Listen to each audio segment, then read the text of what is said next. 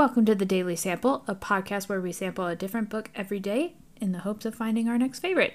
I strongly believe in first impressions and will be judging these books based off of the first 10% of the story. Today we are reviewing Super Fake Love Song. It was written by David Yoon and was released of November of last year, so 2020 very recent. It topped out at 368 pages, and I sampled 39 of those pages. And the synopsis reads From the best selling author of Frankly in Love comes a contemporary YA rom com where a case of mistaken identity kicks off a string of fake events that may lead to real love. When Sunny Dae, self proclaimed total nerd, meets Cirrus Soh, he can't believe how cool and confident she is. When Cirrus mistakes Sunny's older brother, Gray's room, with its electric guitars and rock posters for Sunny's own, he sort of kind of accidentally winds up telling her he's the front man of a rock band. Before he knows it, Sunny is knee deep in the lie. He ropes his best friends into his scheme, begging them to form a fake band with him, and starts wearing Gray's rock and roll cast offs. But no way can he trick this amazing girl into thinking he's cool, right? Just when Sunny is about to come clean, Cirrus asks him to play sometime. Now there's only one thing to do fake it until you make it. Sunny goes all in on the lie, and pretty soon the strangest thing starts happening. People are noticing him in the hallways, and he's going to football games and parties for the first time. He's feeling more confident in every aspect of his life, and especially with Cirrus, who started to become not just his dream girl, but also the real deal. Sunny is falling in love. He's having fun. He's even becoming a rocker, for real. But it's only a matter of time before Sunny's house of cards starts tumbling down. As his lies begin to catch up with him, Sunny Dae is forced to wonder whether it was all worth it and if it's possible to ever truly change. I hated this book. And I'm going to say that right up front. I did not like this book. I thought it was obnoxiously written. And even from this summary, from the synopsis, I hated the synopsis. I hated the book. Hated Sunny. It was so obnoxious. I will not be continuing this. I have never DNF'd a book based off of the first 10% of a novel. This one did it for me. This is the first for me. I'm going to tell you just right up front. This is a book that essentially takes the nice guy syndrome and encourages him to lie to a woman until he gets her. That's what this is. That's what the synopsis tells me, and honestly, that's what the sample basically said as well. It is just obnoxious.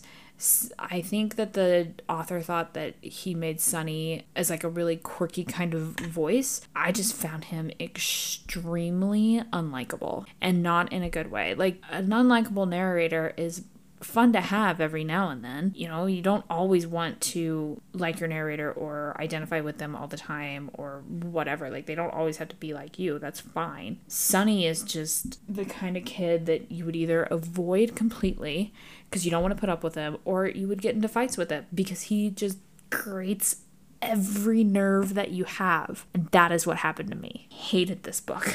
Like I said, I didn't like the writing. I thought it was really pretentious in parts. And for some reason, every other sentence has to describe Sunny as a dork or something about dorks. And there, this author used the word dork so many times that I think it has lost all meaning. Also, who uses that word anymore? That feels like a word from the 90s, and this book is not set in the 90s. I feel like this author is actually not young enough to pull off the vernacular that he was trying to go for, and it comes off as very ridiculous. I didn't like it at all the main character, Sunny, is also extremely judgmental about other people and just mean. Like, there are things that he says about other people that are just mean. It's one thing to, you know, kind of look down on football players or whatever, or to like have like this misconception about what a football player is or how like smart they are, what kind of personality they have, all that thing. But Sunny is just mean and bitter about it. Anyway, Sunny is just he's rude. He calls people buck-toothed lemmings. He calls people donkey-brained football players. And I feel like this author has forgotten that there are football players who read and there are cheerleaders who read. And for him to be calling people names is rude. And it doesn't feel like as if this character just needs like an attitude adjustment.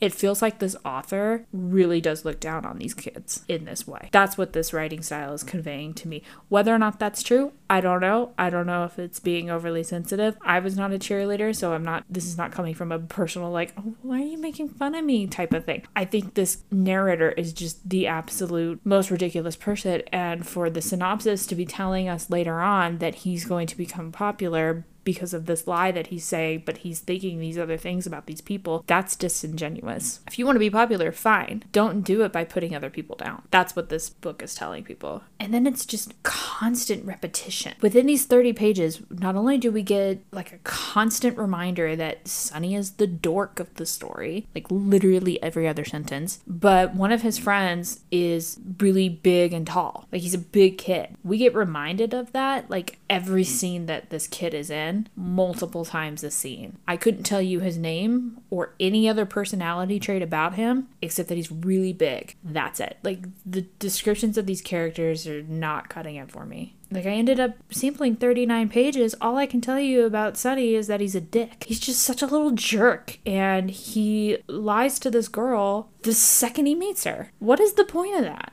So I feel like this author tried to do some really cutesy kind of pretentious writing. He tried to make Sunny, you know, a nerd, a self-proclaimed nerd slash dork slash whatever, who is better than other people because of his hobbies. I didn't like it. I thought it was very pretentious. I thought it was very rude, and I it just it left a bad taste in my mouth. So I will not be continuing this book. I DNF'd it.